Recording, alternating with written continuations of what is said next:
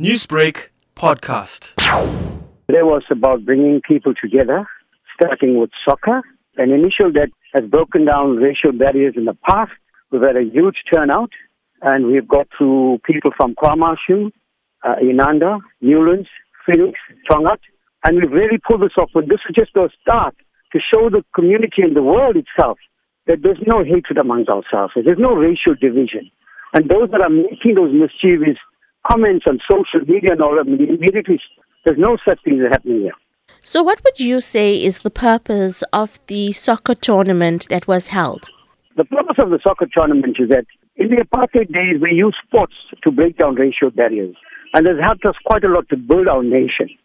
Do you believe that sports can play a unifying factor considering the violent unrest and looting that has taken place recently? Without a question of doubt, uh, sports definitely has a huge impact. A sporting mind will never get you to indulge in violence, violence in any form by any individual. Sports changes anyone's lives.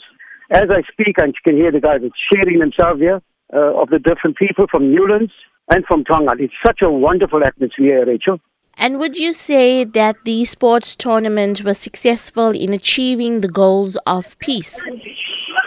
I think it's actually uh, it's actually meet more than the objective that we set out to have, and we have had not an incident, incident of anything except that it's full of love and laughter and fun. So that's what sports is all about. Newsbreak, Lotus FM, powered by SABC News.